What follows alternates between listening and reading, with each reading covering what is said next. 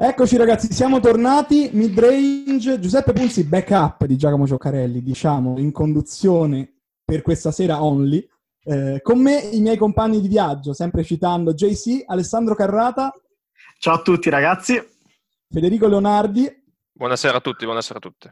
E stasera abbiamo un ospite molto gradito uh, perché è una fonte di informazione del basket italiano, ma è una fonte di informazione del basket, punto, direi, lo è diventato e ne parleremo. Emiliano Carchia, fondatore e Deus Ex Machina, direi, di Sportando. Ciao a tutti.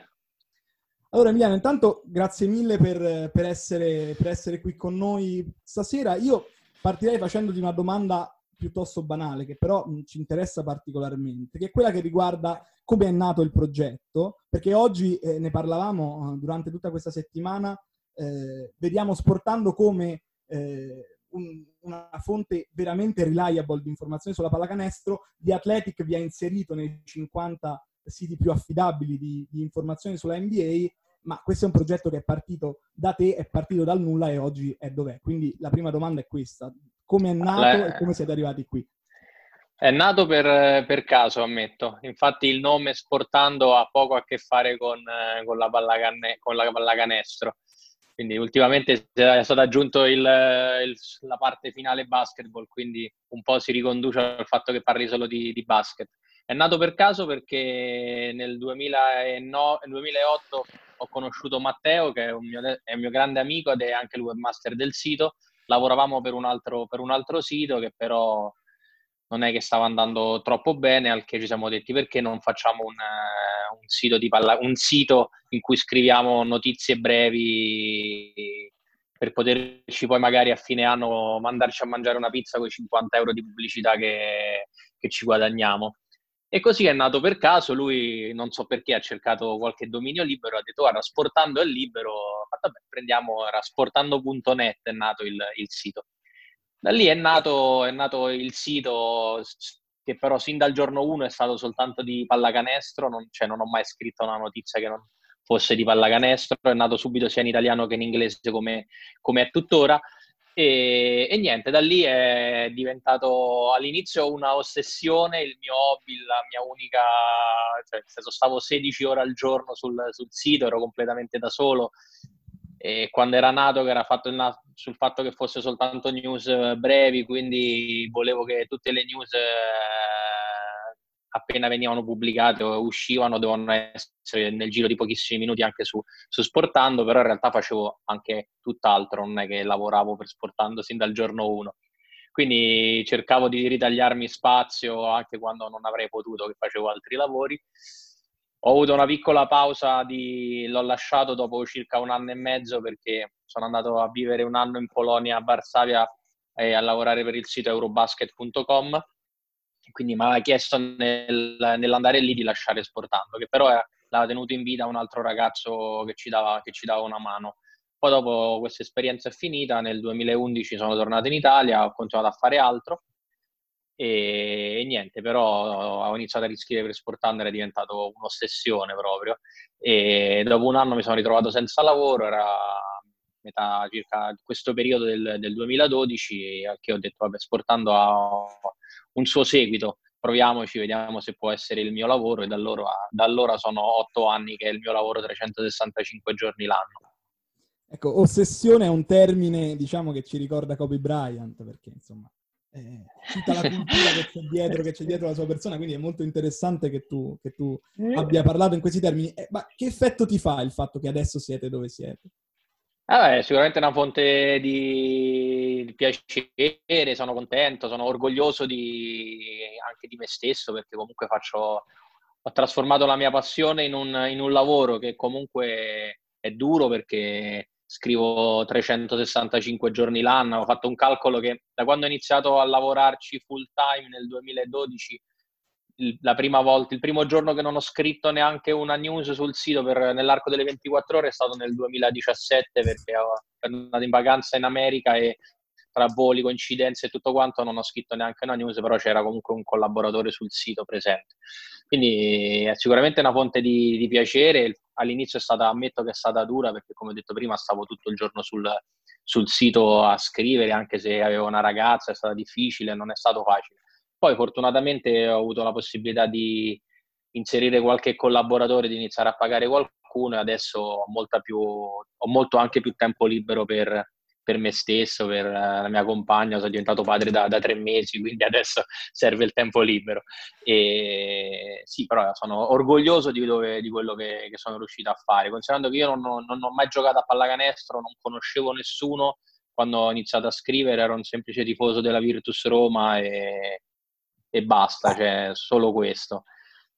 Ecco, io intanto ti faccio tantissimi auguri allora per, per questa bellissima notizia. Grazie. E poi eh, volevo citare, prima di lasciare poi ad Ale e Fede un po' di domande, eh, un aneddoto che riguarda proprio la Virtus Roma, perché la Virtus è, è la mia passione primordiale della pallacanestro. Ricordo che quando nel 2013 non si capiva se ci si dovesse iscrivere o meno al campionato, questo eh, diciamo, è stata poi eh, l'inizio di una bellissima storia perché la Virtus quell'anno arrivò alle finali scudetto eh, per poi eh, perdere con Siena, ma fu una cavalcata straordinaria. L'anno dopo Gigi Ratome in NBA, quindi una storia fantastica. Io ricordo di aver passato qualcosa come 17 ore a refresciare la pagina di Sportando per aspettare notizie positive che poi arrivarono. E su questo, diciamo, lascio ai ragazzi perché sennò mi emoziono e comincio a piangere. Yeah. bei tempi erano, cioè, do, dopo, l'anno dopo sono stati bei tempi, poi da allora mm. solo, solo schifezze. Poi. Eh, salute Emiliano, prima di tutto ti volevo fare i complimenti, visto che insomma hai citato anche il webmaster, volevo fare i complimenti anche al lato tecnico, perché insomma al di là dei contenuti il sito è anche un piacere da visitare, ho presente quale lavoro ci sia dietro per avere un sito anche così efficiente. E, e poi ti volevo chiedere una domanda proprio diciamo banale di attualità. Mm, l'abbiamo fatta anche a Flavio Tranquillo relativo un po' al suo media televisivo e la volevo fare anche a te, insomma, com'è cambiato il vostro lavoro in questa situazione diciamo, di emergenza straordinaria in cui ci sono comunque sia regole da rispettare, se allo stesso tempo è venuto a mancare quella che è un po' la fonte della vostra informazione.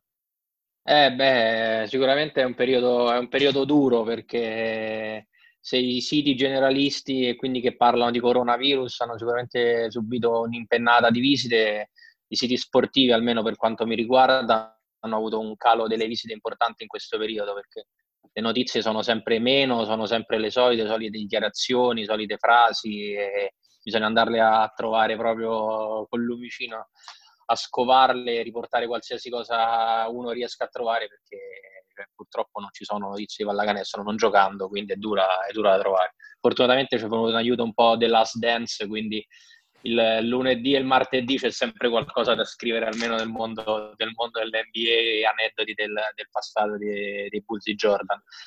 E, però è un periodo difficile, cioè nel senso anche questo qua è il periodo poi de, per il sito è il periodo più bello in condizioni normali perché sono la parte dei playoff in Serie A, si inizia già a parlare di mercato, playoff in NBA, l'Eurolega è il periodo quasi delle, delle Final Four, quindi questo qua è il periodo in cui ci si diverte di più a scrivere, cioè quello in cui mi diverto di più rispetto a quello durante l'anno, quando magari le notizie, bene o male, sono sempre le stesse, tra recap, eh, dichiarazioni.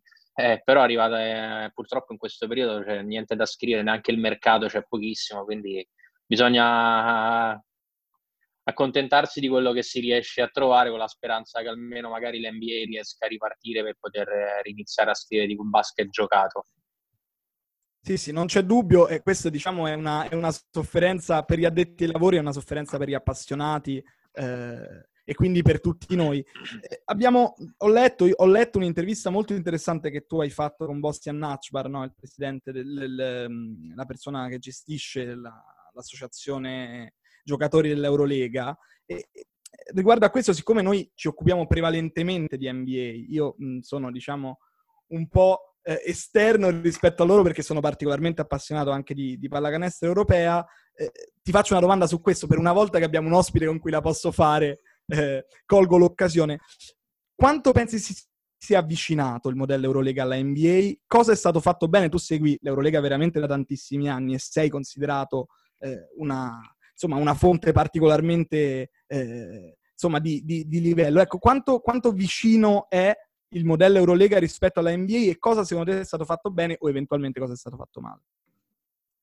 Beh, cosa è vicino è il tentativo di, di, emulare il concetto di franchigie, per quanto in Europa non esiste, non possono esistere le franchigie, almeno per, per il momento il fatto di aver creato una lega che è la migliore espressione della pallacanestro, della pallacanestro europea, quindi è un piacere vedere giocare meno male qualsiasi, qualsiasi partita, quindi io preferisco molto di più una partita di Eurolega ad una di NBA che ammetto di non, di non seguire, cioè la seguo perché ne scrivo, però non faccio le nottate a guardare, a guardare le, le, partite. Lo facevo il primo anno che Bargnani andò in NBA, era il mio idolo allora, poi dopo purtroppo la carriera non è stata quanto ci aspettavamo. Poi per che cosa? Eh, secondo me la cosa principale è il, il, fatto di aver creato la migliore lega in, in Europa che ha scalzato qualsiasi modello della FIBA, che poi negli ultimi anni ha cercato di riprendersi il potere, però non c'è riuscita perché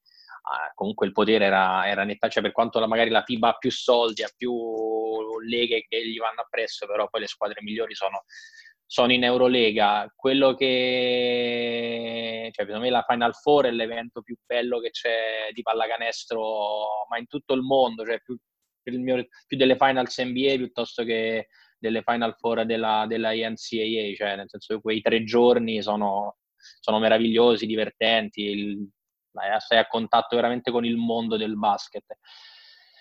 Poi che altro ha fatto per avvicinarsi a, all'NBA? Bah, secondo me questo sono ancora... Cioè, cercano di, di, copiarla, però sono molto... Cioè, ha, creato, ha creato l'Elpa, come ha parlato di, ne- di Nakbar, alla fine l'Elpa è una, è una costola dell'Eurolega ed è stata creata dall'Eurolega, cercando di imitare in quel caso la MBPA, però siamo proprio su due, su due contesti completamente, completamente differenti, perché la MBPA quando c'è qualcosa da dire alla Lega negozia i contratti e tutto quanto e si fanno sentire, mentre l'ELPA è sempre lì una posizione democristiana al, al centro, cioè non si, non, non si esprime mai, non, eh, cioè non, non, va mai contro, contro l'Eurolega, diciamo, cioè, nel senso, tutte le ultime decisioni che hanno preso, quella di allungare i contratti, cioè alla fine è vero che loro hanno 300 giocatori che ne fanno parte, però non sono tutti quelli dell'Eurolega, tanti giocatori sono lamentati come Mike James o Delaney dicendo che con quale potere hanno, hanno, allungato fino al 31 luglio il loro contratto senza appunto che loro ne sapessero qualcosa. Però diciamo che sicuramente è meglio della Giba l'Elpa. Ecco, e, e penso questo qua adesso mi viene in mente su, su due piedi. Sì, sì, e l'ultima considerazione che hai fatto, diciamo, si ricollega al prossimo argomento che, di, cui volevamo, di, cui volevamo, parlarti, perché eh, tu sei stato apertamente in, in determinate situazioni eh, contrario a decisioni e scelte prese dalla Lega, dalla Federazione Italiana, eh, sia dal punto di vista operativo che dal punto di vista eh, mediatico. Ricordavo qualche giorno fa appunto le, le, il mio primo evento da giornalista accreditato, le, le Final Eight di Serie A2 eh, del 2017, quando fu eh, pubblicato sul maxi schermo della, dell'arena di Casalecchio un tuo stato in cui diciamo, criticavi l'organizzazione. Però eh, c'è un tema, secondo me, fondamentale dietro a tutto questo, ovvero il rapporto fra la pallacanestro italiana e le fonti di informazione online. Tu, ovviamente, eh, sei probabilmente eh, la persona che meglio può risponderci a questa domanda. Cioè, dove sta il problema? Perché da fuori spesso non si riesce nemmeno a capire. Beh, secondo me, guarda, la cosa che mi fa ridere è che io sono più rispettato a, all'estero che, che in Italia cioè, io sono anni che quando, ad esempio, sono le Final Four e la domenica mattina c'è sempre un incontro con Bertomeo con alcuni siti specializzati o giornali specializzati e io, diciamo, gli ultimi anni che ho partecipato alle Final Four sono sempre stato, sono sempre stato invitato. Recentemente Bertomeo ha fatto una, una conference call con alcuni media e sono stato invitato. Quando tre giorni prima il neopresidente Gandini aveva fatto un'altra conference call con alcuni media, però era stato invitato soltanto gente della carta stampata. Quindi questa è una cosa che secondo me fa, fa abbastanza ridere. Cioè, magari, non ho mai avuto problemi di accredito all'estero, ho fatto tre volte Eurobasket, due mondiali, cioè otto volte la Final Four d'Eurolega. Cioè, ovunque ho chiesto un accredito me l'hanno, me l'hanno sempre dato. In Italia invece qualche volta, non magari a me direttamente, ma quando lo chiedevo per sportando, per esempio il derby di, di Bologna del quando è di, di due anni fa, dell'anno scorso, ora manco mi ricordo quando è stato. E che non ci hanno dato, che non ci hanno dato l'ultimo derby in A2, non ci hanno dato un accredito a, alla partita della Virtus perché non si dice che non avessero i posti. O due volte, una volta, due volte a Ferrara, a Ferrara ci hanno negato una volta un accredito, cioè sono cose che fanno assolutamente ridere. Questo perché noi non siamo un sito internet, cioè non siamo una testata giornalistica, ma un semplice blog e quindi a volte fanno problemi per, per queste cose. Cioè, secondo me in Italia vengono riconosciuti poco i siti, la notizia è quella che appare sul, sul giornale sempre, cioè non, i siti non vengono mai citati quando arrivano prima dei giornali su, su, alcune notizie e poi quando sono i giornali invece che si lamentano se non vengono citati, se magari qualche volta loro delle, quando loro hanno delle esclusive. Quindi questo qua è il problema, che non vengono considerati troppo, cioè vengono considerati nel senso vengono utilizzati molto dagli addetti ai lavori per leggere le notizie e tutto quanto, però poi quando si tratta di considerarli al di fuori dal, di, dell'usufruire dei siti come fonte di informazione non vengono considerati. No, fa un po' ridere, soprattutto in confronto con gli Stati Uniti, questo status quo, diciamo, della carta stampata, perché addirittura là non si parla neanche di siti, ma di profili Twitter che sostanzialmente governano e dettano anche i contratti proprio televisivi, perché quasi tutti i più grandi insider su Twitter hanno fatto una carriera tale che li ha portati ai vertici di ESPN, penso Wojnarowski, che ha uno dei contratti televisivi più, più ingenti e corpose ed è partito letteralmente twittando per Yahoo. Quindi insomma il confronto abbastanza, tra i due mondi è abbastanza impietoso. infatti ti volevo anche chiedere proprio a questo riguardo. Voi chiaramente sul vostro sito avete una fanbase molto importante per quello che riguarda il basket italiano, europeo, che immagino che a livello di seguito in assoluto però rappresenti un po' una nicchia del mercato cestistico anche italiano, per assurdo, perché comunque c'è una fanbase, diciamo, più casual che segue per, per la maggior parte, immagino, quello che è il mondo oltreoceano. Voi come fate convivere le due cose? Perché comunque voi siete un punto di riferimento per la realtà appunto italiana ed europea. Quindi come cercate di bilanciare le due, due diciamo, parti del vostro sito, diciamo, i due argomenti, i due... No, in realtà non c'è, non c'è nessun bilanciamento. Cioè, se un giorno ci sono 50 news di NBA, si riportano 50 news di NBA e una di Serie A se ce n'è una sola il contrario, se ci sono... Cioè noi cerchiamo di riportare tutte le notizie che, che troviamo, quindi se sono 20 sulla Virtus Bologna consecutive, che però sono diverse, per noi sono 20 news diverse, li, port- li riportiamo tutti. Quindi non c'è un bilanciamento che magari diciamo, vabbè, ci stanno, oggi dobbiamo mettere 10 news di Eurolega, 10 di Serie A, 10 di NBA. Cioè, quelle che si trovano si, si, mettono, poi sono volte in cui sono più quelle di NBA, volte più Serie A, volte più di Eurolega, però non c'è un, un bilanciamento. Cioè, mi riferisco alla fatta del, del di Twitter, cioè se vedi infatti i giornalisti italiani che, hanno, che sono su Twitter, eh, cioè chi ci sta, cioè, a parte che 9 su 10 non lo sanno usare, e poi cioè, purtroppo lo, cioè, lo, usa, lo, usano male o non lo, non lo sanno usare. Cioè, nel senso, secondo me invece è la fonte di informazione numero uno che, che esiste. Cioè, spendo tutto il tempo di Twitter, ce l'ho sempre aperto.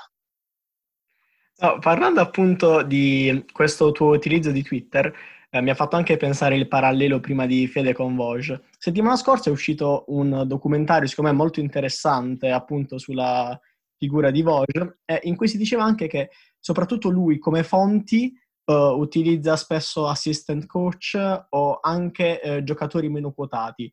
Tu ti rivedi in un certo senso in questo approccio di Wojnarowski o hai un rapporto diverso con le tue fonti?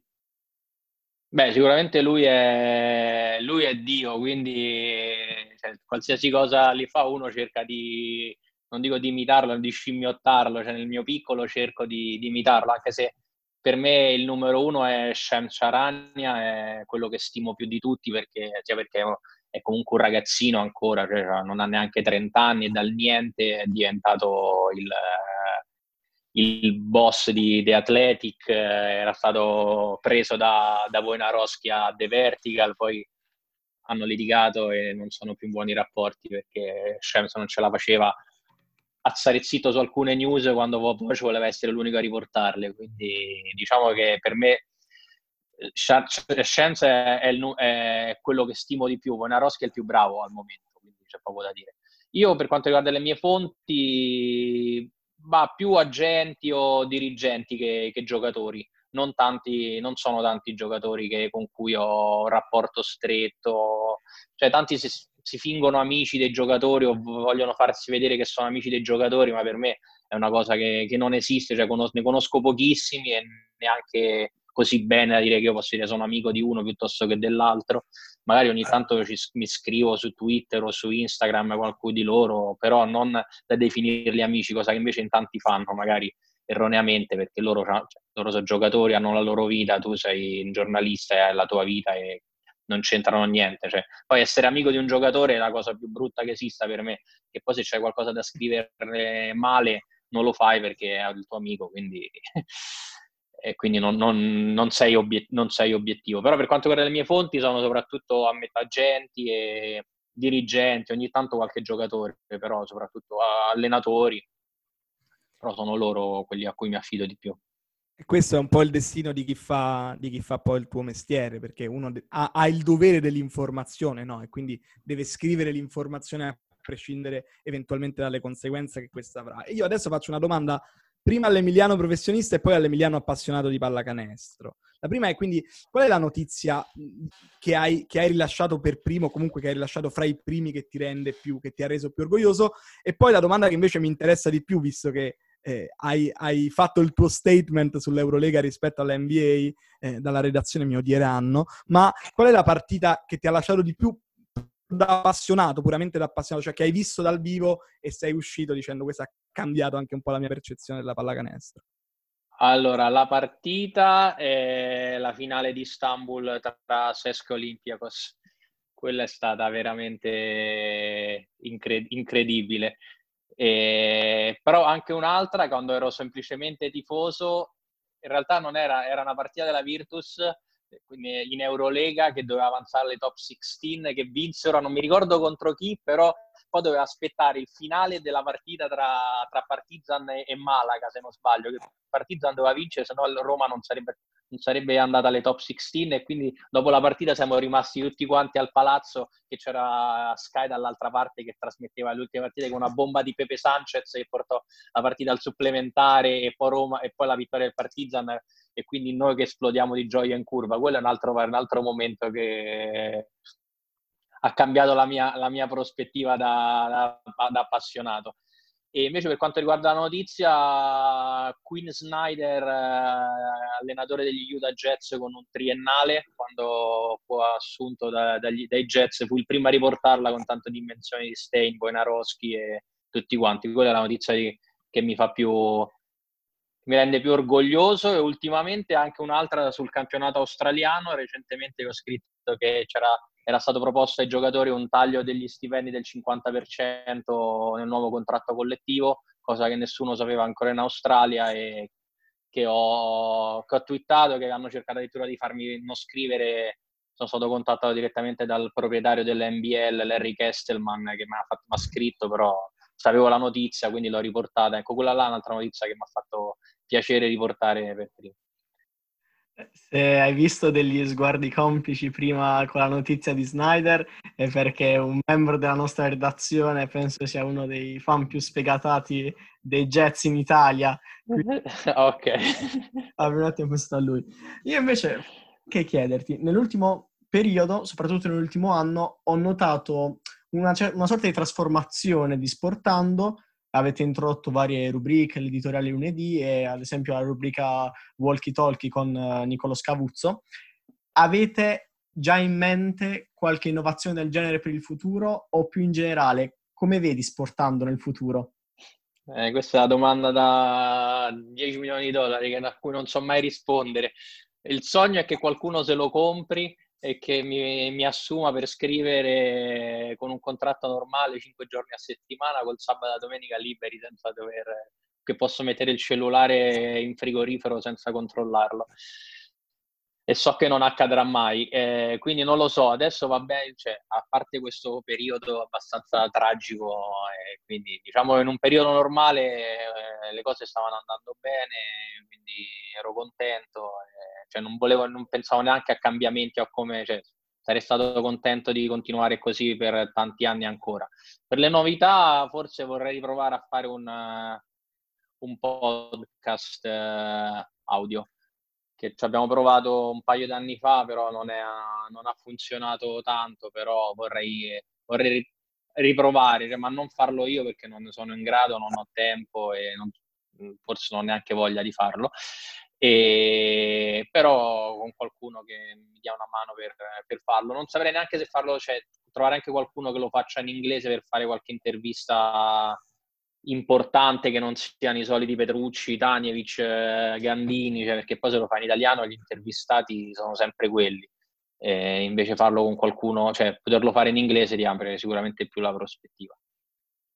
Perfetto, direi che abbiamo messo tanta carne al fuoco, i nostri ascoltatori ne saranno molto interessati e comincerà la battaglia quando, quando pubblicheremo il podcast sull'Eurolega, sull'NBA, sui contratti, succede sempre di tutto, diciamo, ci sono anche gli haters. Se li abbiamo noi vuol dire che in questo momento i podcast vanno, quindi se ci stai pensando, pensaci bene.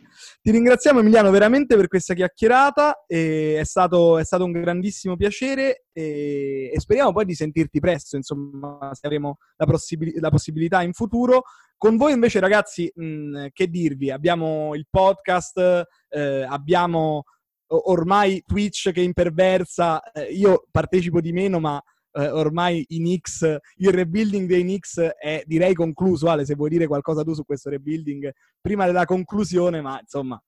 I ragazzi ci stanno emozionando, puntiamo dritti al titolo, quindi se volete seguirci lunedì sul nostro canale Mid Twitch Midrange Gaming. Perfetto, perfetto. Con questa ultima notizia noi vi salutiamo, ci sentiamo settimana prossima, sempre qui. Ascoltateci su Spotify, su tutte le nostre altre piattaforme e siamo come sempre anche su Instagram e su Facebook. Ciao! Mary redeemed a $50,000 cash prize playing Chumba Casino this year. I was only playing for fun, so winning this was a dream come true. Chumba Casino is America's number one social casino experience. It's serious fun. With over 80 casino style games to choose from, you too could win life changing amounts of cash. Be like Mary. Log on to chumbacasino.com and give them a whirl. That's chumbacasino.com. No purchase necessary, void or prohibited by law. 18 plus. Terms and conditions apply. See website for details. The voice in the preceding commercial was not the actual voice of a winner.